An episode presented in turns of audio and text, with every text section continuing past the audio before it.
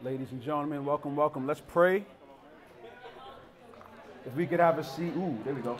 If we could have a seat, we're going to lift the name of the Lord up in prayer before we start. We're going to lift up the name of the Lord before we start. Before I do, I want to acknowledge those who are watching online. Thank you for your faithfulness in watching. I pray that you can see it and hear it okay. Uh, and if you can't, pray that it comes through because God can fix digital signals as much as He can fix our hearts. Um, let's pray, and then let's dive into His magnificent word. Father, help us to count this as a privilege.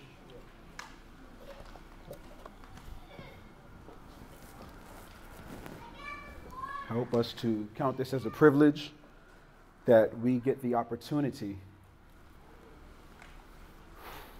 to worship you in this place. It's all too easy to take for granted the gifts of God, the goodness of God. We have a I deserve, I, I deserve it mentality so frequently. But the truth, the fact of the matter is, we don't deserve grace because grace is not something that can be deserved. Grace is, by definition, unworked for, unmerited, undeserved. And yet we find ourselves the recipients of it. And sometimes, Lord, because of our sinful hearts, we get grace for a time and then we believe that we can demand it. We believe that we deserve it. And we start to take the things of God, the blessings of God, the good things that come with God for granted as if we deserve them. Lord, remind us that in this place this morning, that this in and of itself, the singing amongst God's people, is a gift from you. Remind us that sitting under the reading of your word is a gift from you because you are a gift to us. The disclosure of yourself to a sinful people is nothing more than a divine gift uh, of unmerited nature to us. Lord, this morning, all we ask is that you stick your, your pinky finger in this building. We can't take all of you. If we could just get a little piece of you in this place, we would be grateful. If we could just behold your back as you, as you, as you walk by, we would be grateful.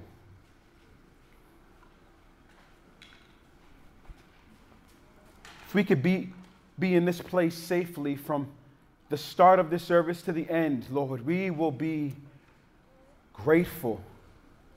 If we can finish this service breathing the way we did when we came in, we will be grateful. If we walk out of here and nothing happens to us between now and the end of this time, we will be grateful.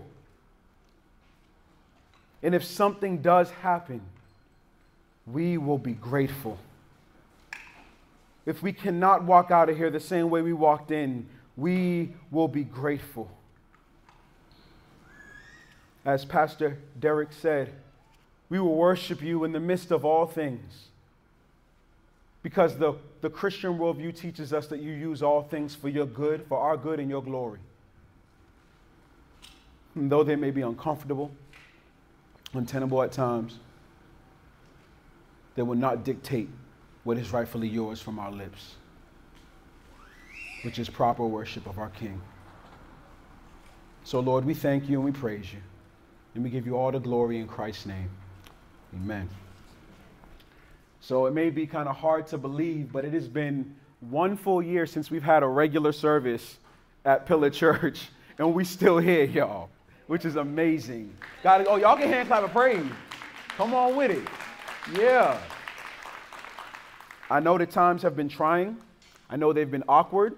I know it's been weird with masks and distance and lack of hugging and lack of consistent gathering and all that has come this last year, but God has been gracious in allowing us to continue to gather and continue to worship His name. And so we're going to do the only thing we know how to do up in this place is we're going to praise Him, we're going to worship Him, we're going to hear His word, we're going to conform to what He tells us in His word.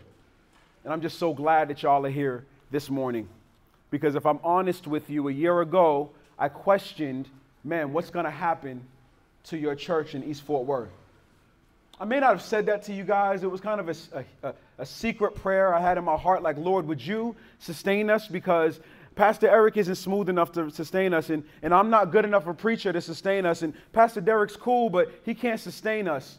And, and some people are good, but there's people coming and people going and people shuffling and people coming and people not coming. And there's just a lot of inconsistency, a lot of confusion.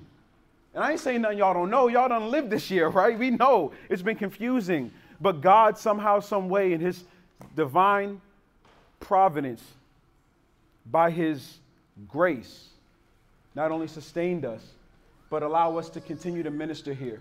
And it's only for His glory and His name. So if you leave here with any word on your mind, I pray that you leave here with the name of Jesus stapled to your heart. Not pillar, not, not, not the name of a minister or a friend that you met, but that the name of Jesus is the only name that you remember at the end of today. That's my prayer. That's what I desire of you.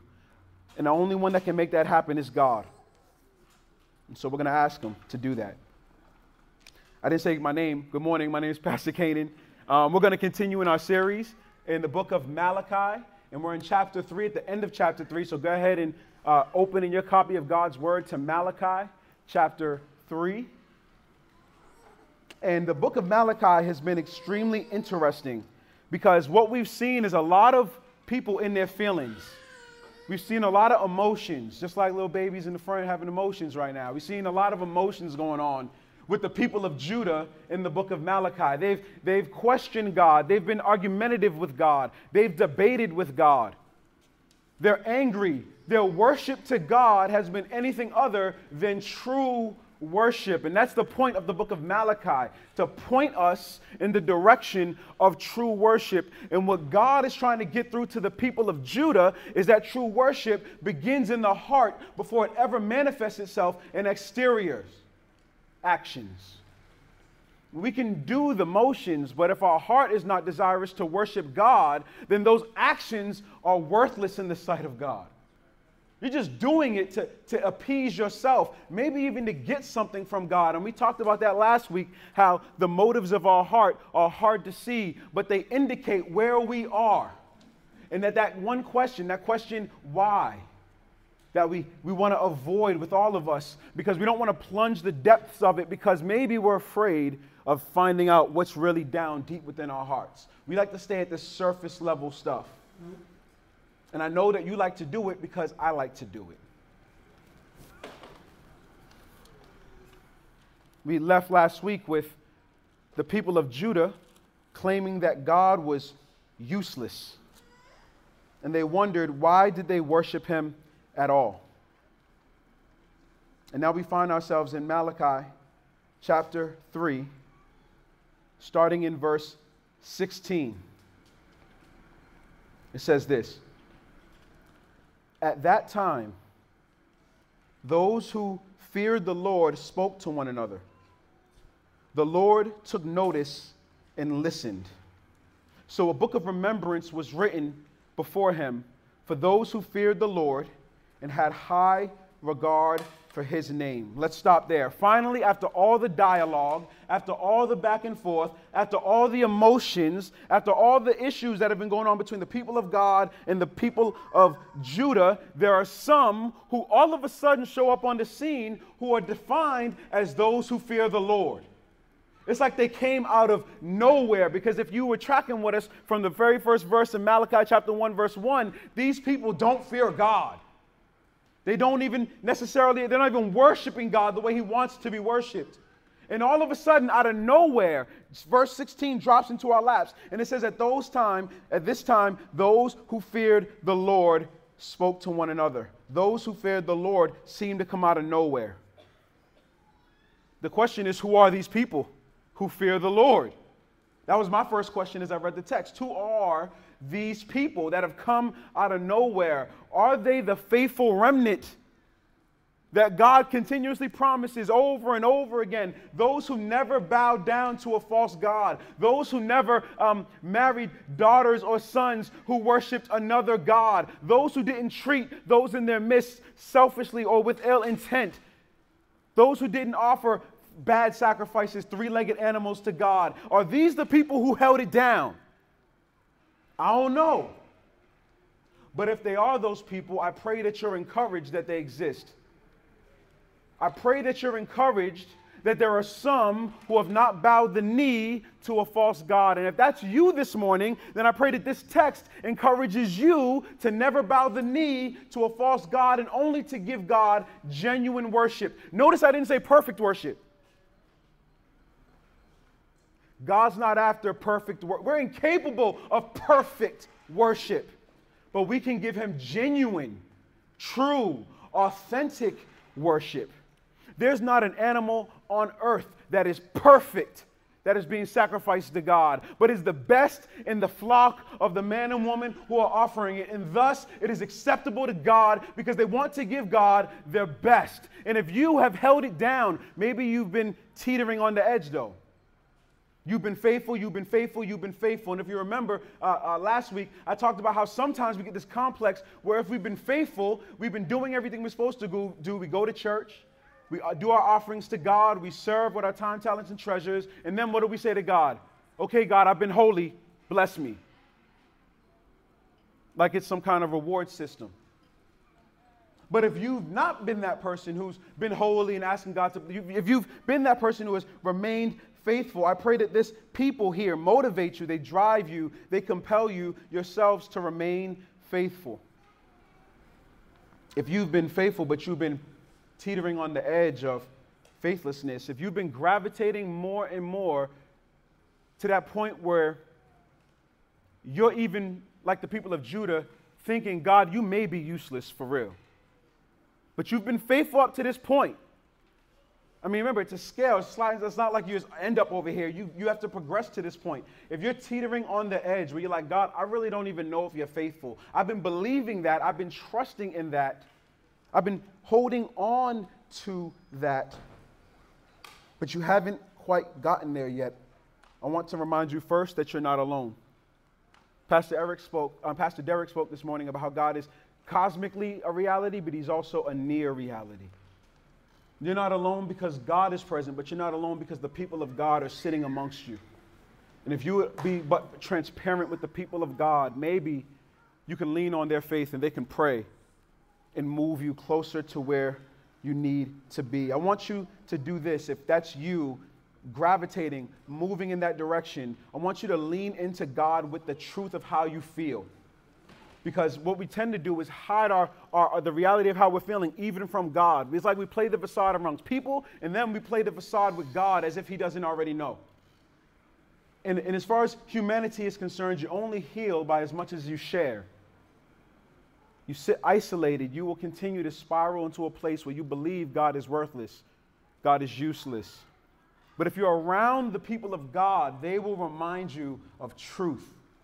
They'll remind you of where your heart may be, that you would remain faithful, maybe like some of these people are.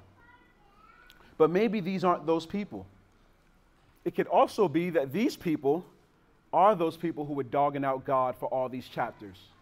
It could be that these people who are defined as faithful have recognized that they've dogged out God.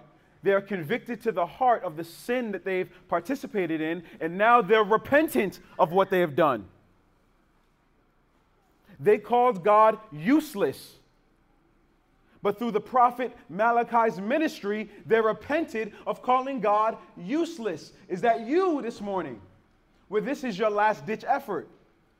This is your, I'm just gonna see if God got anything, ain't got anything for me. I don't even know, man. He ain't been answering my prayers. He ain't been hooking the kid up. Let's just see. This passage should encourage you too, because it shows you that it is not too late for you.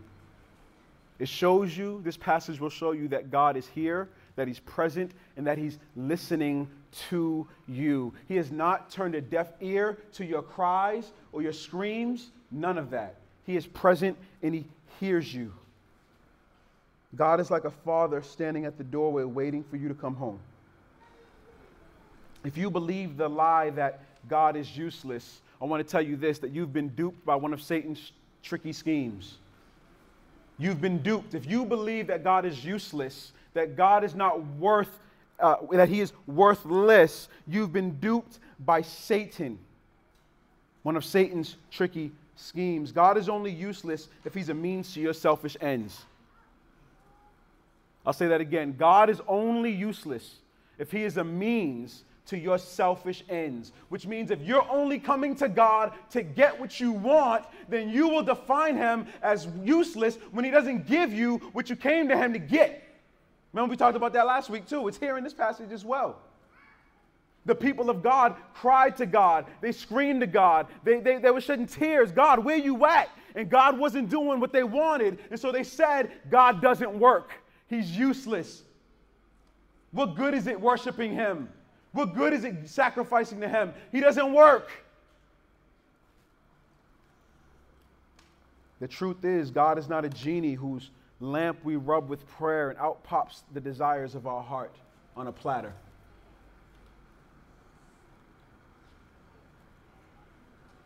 If you've treated God like this in the past, like some kind of genie, one, you're wrong and you need to stop. But two, there's grace for you and this mercy that comes in the person of Jesus Christ. And we'll get to how Jesus factors into our passage later this morning. But right now, I just want us to know that this people who showed up out of nowhere could be the faithful remnant or the repentant remnant. I don't know which one it is. The scripture doesn't tell us which one it is, but take heart because that pretty much defines all of us in this room. Either we've been faithful or we need to repent, which means the passage applies. Doesn't matter where you are. In either way, whether you're the faithful remnant or you're the repentant remnant, you still belong to God. Did you notice that in the passage? It says that they belong to God. But let's look at verse 16. I want to look at another aspect of verse 16. In Malachi chapter 3, it says this But at that time, those who feared the Lord, what did they do? Spoke to one another. What were they saying to one another? What were they doing? Well, one, they were communing together, right? That's like Christianity 101. That's like faith in God 101. You gather together under the banner of God. But what were they saying to each other? I wish I could tell you. I don't know.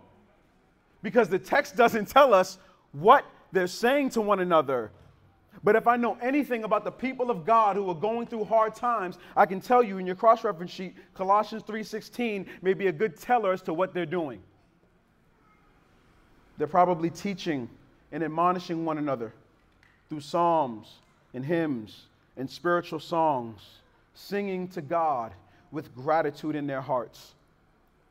Maybe they're quoting Psalm 77 to one another and they're reading these words. They're telling themselves, oh, Pastor Eric didn't know this is fitting in the sermon. They're telling themselves, I will remember the Lord's works. You see that in Psalm 77? It's almost like he's commanding himself to recall the work of God. Sometimes you do need to do that.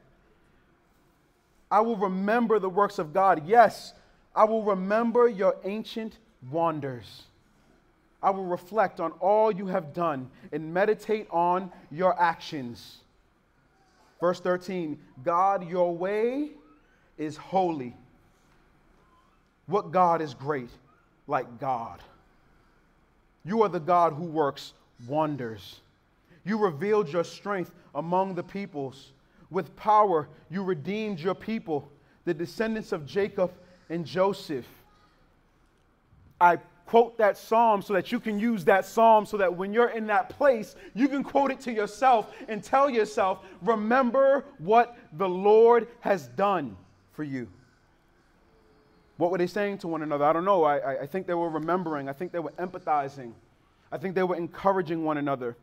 I think they were admonishing one another. I think they were building together. I think they were crying together. I think they were praying together. I think they were repenting together. And then notice the end of verse 16. Y'all see this. Look at this. Notice what it says at the end of verse 16 after all of this. The Lord took notice and listened. Don't raise your hand, but how many times have you prayed and you felt like God didn't hear you? How many times have you spoken audibly or in your heart to God, and for some reason, one reason or another, you think or you believe He has not heard your cries? You've been wailing, you've been crying, you've been begging him. I know in my home, we have kids, and when you have kids, sometimes you don't sleep. And my wife has begged God week after week after week God, give me some sleep. Y'all got kids, y'all know I want some sleep. Let's give me some sleep. I, she didn't know I was to say that, but it's real though. It's real. Y'all got some kids, y'all know sleep. I want sleep. You don't value it until you don't have it. And it's almost like, God, are you even hearing me right now? God, I've been holy. God, I've been taking care of these, uh, these kids well. I've been, feed, I've been doing, I've been giving still. I've been showing up. Where's my reward? See how easily that can flip into sin?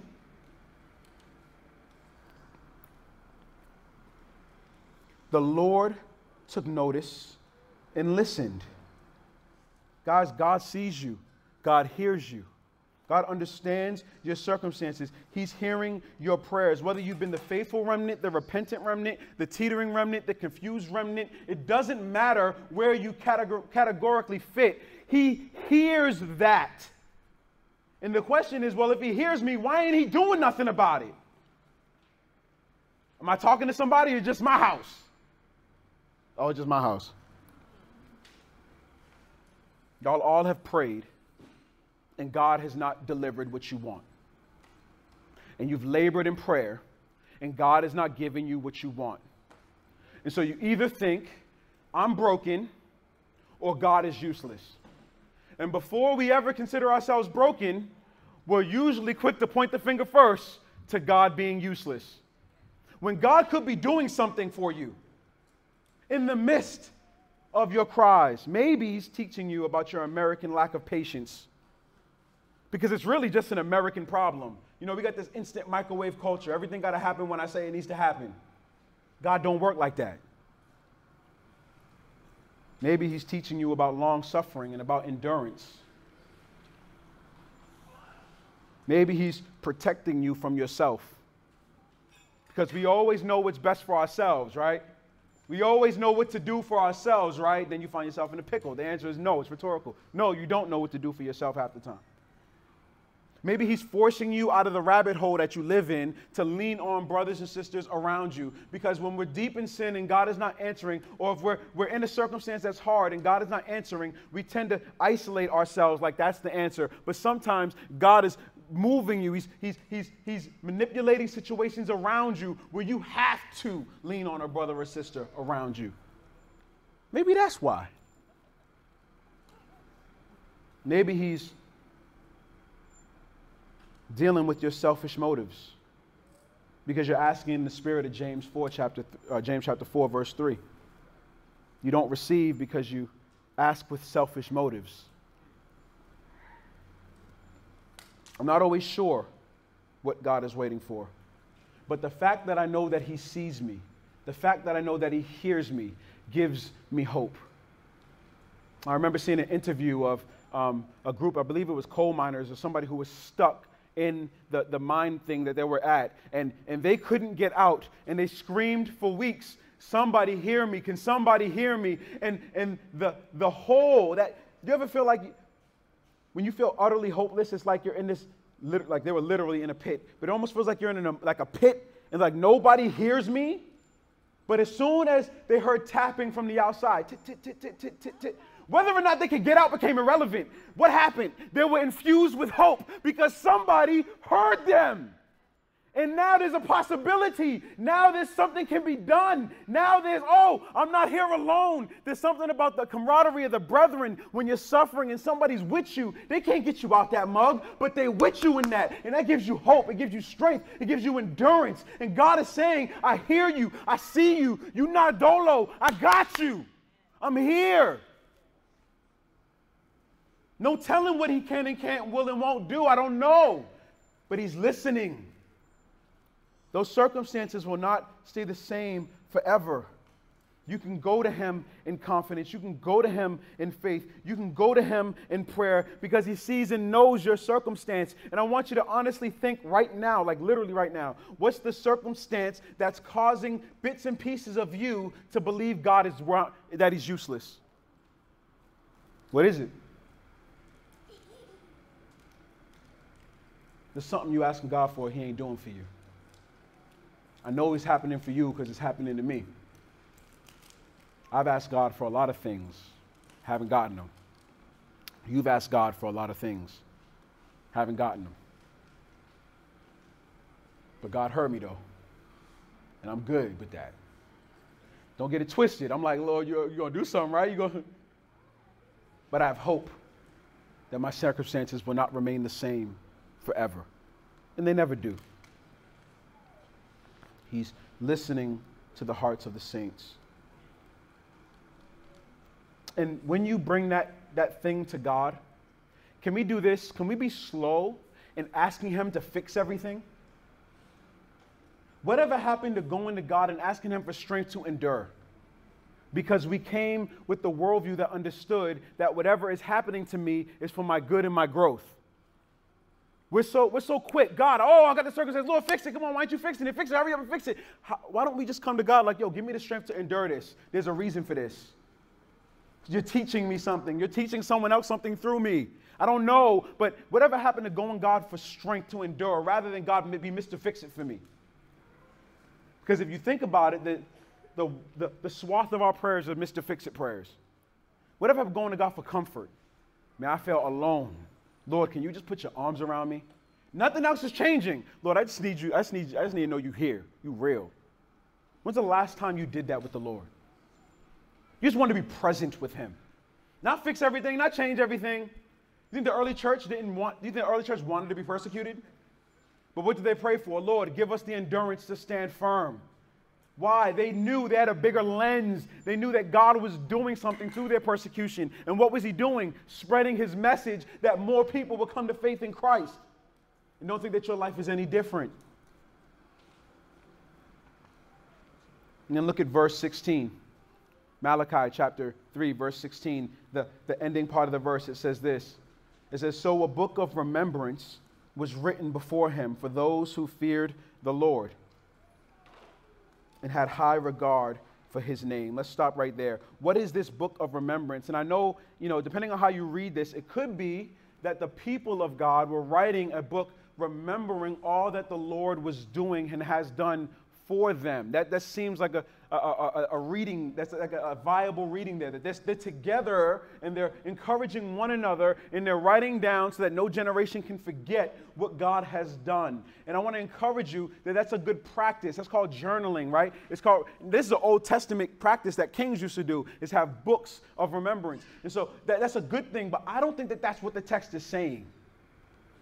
I think the text is saying something infinitely better than the people were gathering together, writing a book of remembrance so that the next generation wouldn't forget all that God has done. Here's why I think, here's why I think he's saying something better. Because we can write down a book of remembrance, but as soon as the generation shifts, what will they do? Y'all can say it. What are they to do? Forget. Disregard. You know how I know? We have a whole 66 books of remembrance. And what does the culture and the generation do? Disregard, and forget. I think the text is telling us something that's better. I don't think it's that the people are writing down a book of remembrance. I think it's metaphorical support.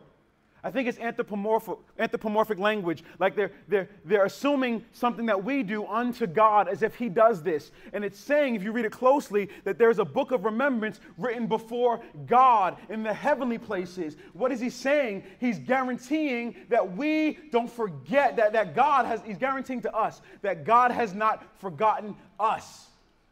He's saying a book of, now we know God doesn't need a book to remember, right? But by saying God has written down a book of remembrance of you who have remained or have become the faithful, it's reminding me that He has not forgotten about me.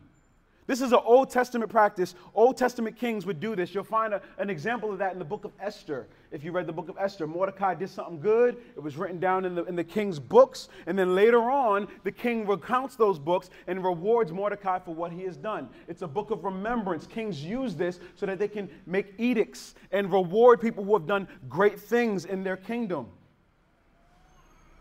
The king doesn't want to forget what those citizens have done. And in a similar way, it's almost as if the heavenly hosts are writing a book of remembrance before God so that God will remember the faithful remnant. It's a way of telling those who fear God that they are not invisible to Him. And if you remember last week, we said that those who serve God, who love God, who fear God, ought not to do so just to get stuff, but to get God. And if we remember that He hears us, we are His, and we get Him at the end of the day. We're not getting God so that we can get stuff. We get God, and in the midst of getting God, sometimes we tend to get stuff.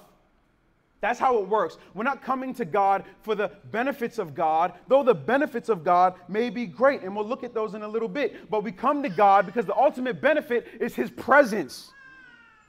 That's what we're after is the presence of God. All the good stuff is good stuff. Don't get it twisted. I like good stuff. But the presence of God is infinitely better than good stuff because when you have no good stuff and you're in God's presence, you're completely satisfied. But when you have a whole lot of good stuff and God is absent, you're miserable. Why? Because they don't satisfy the yearnings of the soul. You find yourself climbing that corporate ladder for no reason. You got there, so what? And so you know what we do? We, we change it, or it's the next step that I'm after. It's the next step. Why? Because there's infinite next steps until you die, right? So you're trying to cope with it. No, it's because you have a you're missing the presence of God. You've sought for something else. Malachi chapter 3, look at verse 17. These words don't just look at these words slowly. Oh, good words. These are good words. Matthew, Malachi 3:17. Look what he look what God says. Remember, the book of remembrance is written before him, right? Look what he says. They will be mine, says the Lord of armies. My own possession on the day I am preparing. I will have compassion on them as a man has compassion on his son and on the son who serves him. You, me, the people of Judah, this is one of the benefits we get from God. This is one of the things, the stuff that we get. We get identity. For the first time, true identity. Don't take that lightly. Ident- your identity is like strands of rope that are being woven together, representing what you believe and who you think or you say you belong to. That kind of sums up what you say your identity is.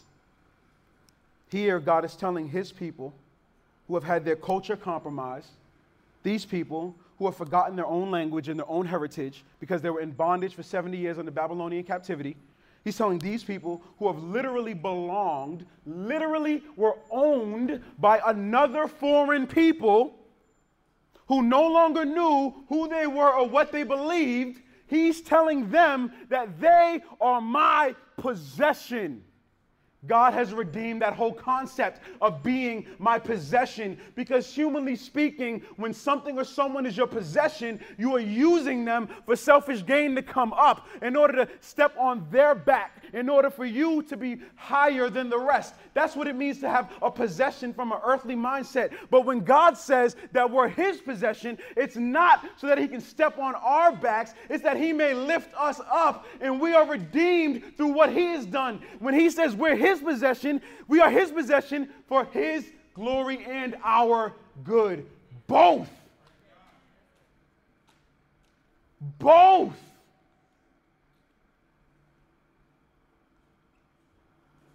When we hear the word possession, as a black man, I don't like it.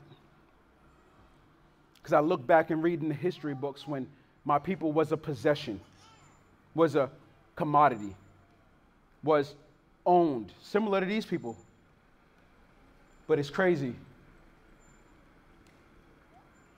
Being God's possession completely dwarfs that reality because he's able to redeem, he's able to change, he's able to show what possession looks like. Not, a sin, not the sinful possession of plantation slave owners. That needs to be condemned for what it is trash. But his possession is for the benefit of his people, that they will be made whole.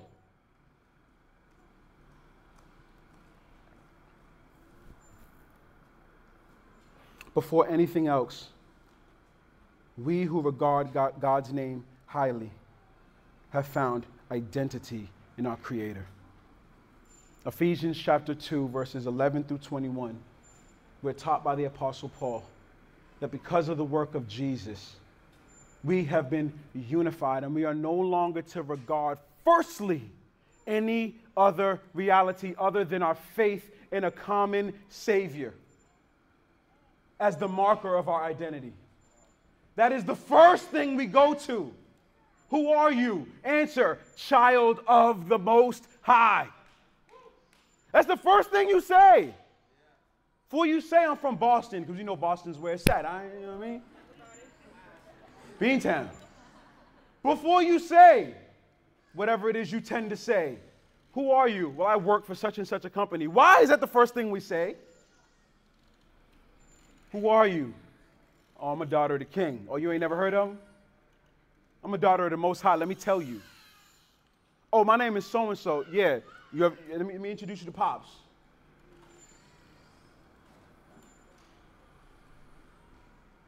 God says that they are my possession. This isn't a new concept in Scripture. It's all over the text. It's everywhere. Look in your cross-reference sheet. I only gave you three. Titus 2:14. It says Jesus gave himself for, for he gave himself for us to, re, to be uh, to redeem us from all lawlessness and to cleanse for himself a people for his own possession, eager to do good works. What's he doing for these people whom he possesses? Cleansing them, redeeming them, lifting them to where they should be, where they were supposed to be. 2 Peter 2 9 through 10, it says, But you, people of God, you're a chosen race, you're a royal priesthood, you're a holy nation, a people for his own possession, so that you may proclaim the praises of the one who called you out of darkness into his marvelous light. What's God doing for his people possession here? He's calling them out of darkness into marvelous light. Notice that God is doing for his possession, not his possession doing for him. We do for him out of, of response of gratitude. We sing praises to him because he is literally worthy of praise because he's a king. But look what he does for us. He, and then look what verse 10 says in 2 Peter 2, verse 10.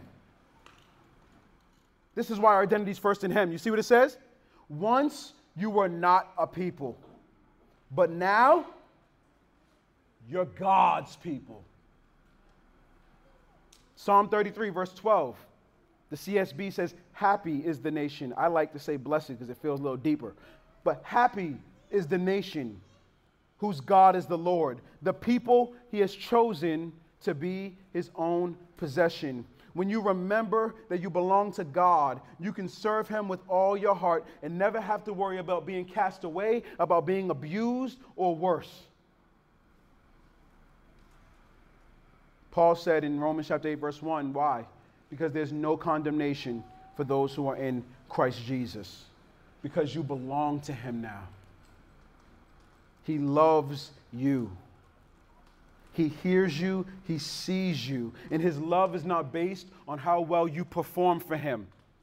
Let me say that again. God's love for His people is not based on how well you perform for Him. It's not. That's like refreshing to the, the, ears of a people and a culture who will cast you away if you don't look a certain way, act a certain way, speak a certain way. A world who's so fickle.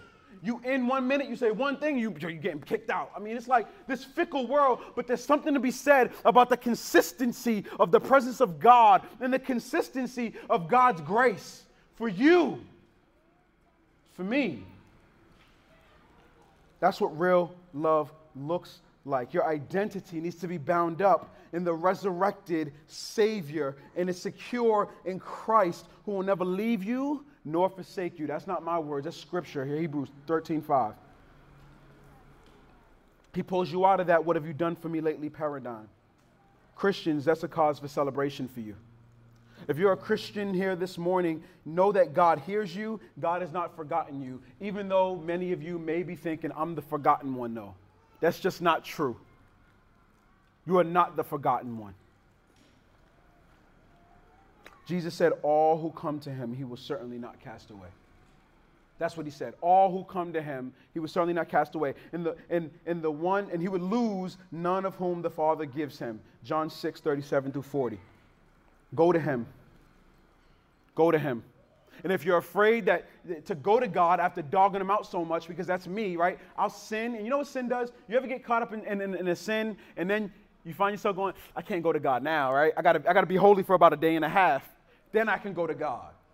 That y'all like y'all have, come on now. I ain't the only one. I know I know y'all do it because that's what I do. Right? You, you find yourself caught up in sin, and then you're like, oh, I know I repented, but I got to be holy first, and then I'm to come to God with, with whatever, right? And so you're afraid to come to Him, maybe. Maybe you think He ain't to accept you back. Verse 17 of Malachi 3 speaks to that directly. Look what He says Malachi 3:17. He says, They will be mine, says the Lord of armies. My own possession on the day I am preparing. Look what he says I will have compassion on them, as a man has compassion on his son who serves him. What does that mean? It means that there's grace for you, there's mercy for you, there's hope for you, and you can go before his presence and get compassion from the Lord of armies. Why? because you got God. And when you got God, you got mercy, you got grace, you got compassion. When you got God, you got joy, you got a Christian family, you got spiritual protection because you're a part of a local church. You've got peace. You've got soul rest. You've got truth. You've got a new identity. You've got belonging. You've got eternal life. All these good things come not, as, not in and of themselves, they come because you got God.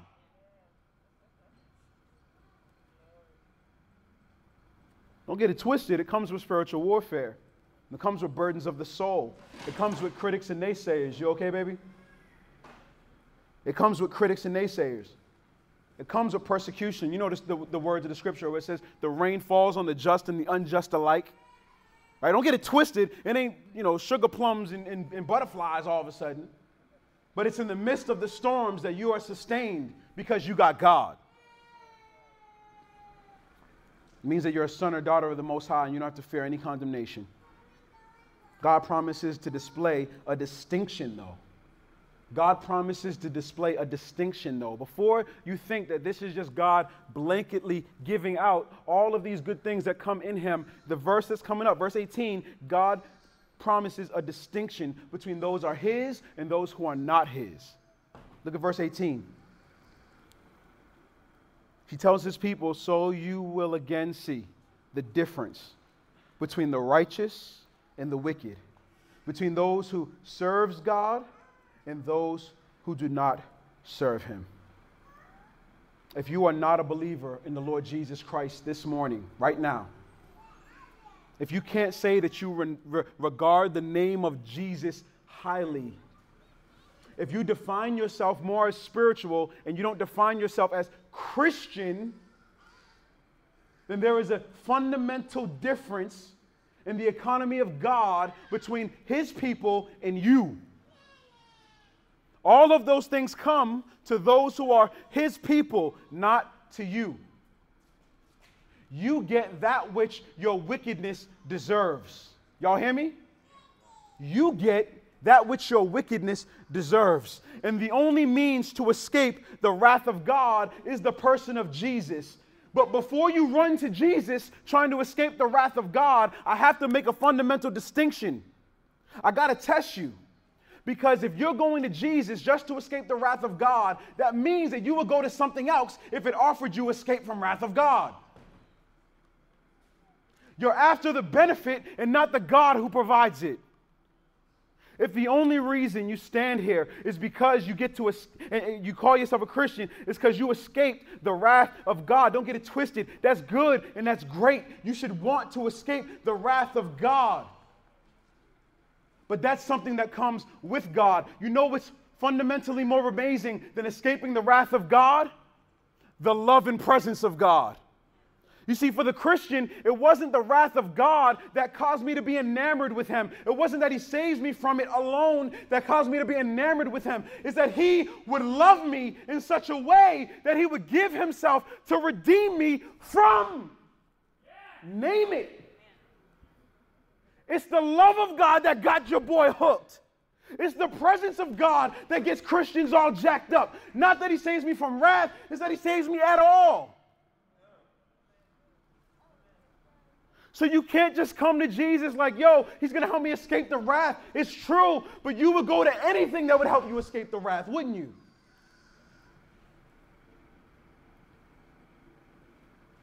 Are you a Christian here because you're going to escape God's wrath?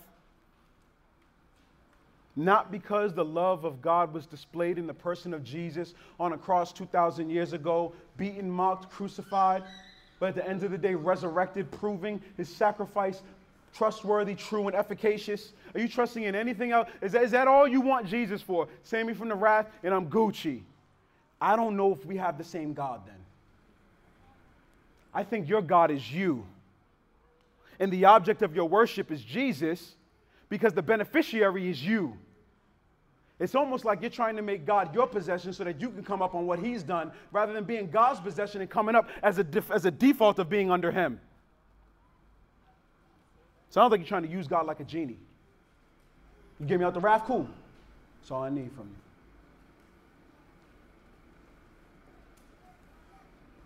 I want you to come to grips with this reality. You don't deserve to be heard from God. You don't deserve to be seen from God. You don't deserve anything good that you have from God because you are a wretched sinner. But in His grace, He, display, he, he, he um, um, distributes good things to those who love Him and even gives good things to those who don't. He is King, worthy of worship, worthy to be praised. In the midst of or despite, He is worthy. Verse 18 says, So you will again see the difference between the righteous and the wicked, between the one who serves God and the ones who do not serve him. And in the coming chapter, God's going to flesh that out a little more. But here's what you need to hear if you're a Christian. If you're a Christian, you need to take heart because God hears you and God sees you right now. So just be honest with Him.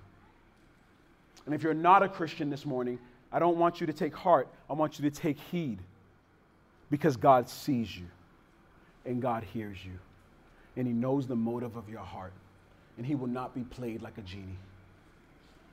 But if you would turn from worshiping yourself and direct your worship to King Jesus, His redemptive, salvific work on the cross can be applied to you. Father, thank you for your grace and mercy.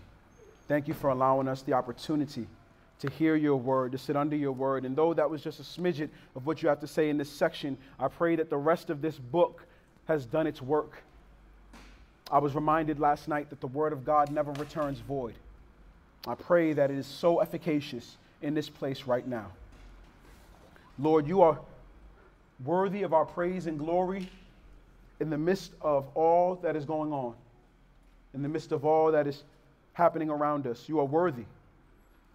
Would you cause us to remember that? Would you cause us to remember that you are King on high? Would you cause us to remember that you've blessed us with grace upon grace? Lord, you are worthy of all praise. I thank you, Lord. I'm so grateful for you. Lord, I thank you and I pray that you Remind me that you hear these prayers. In Christ's name, amen.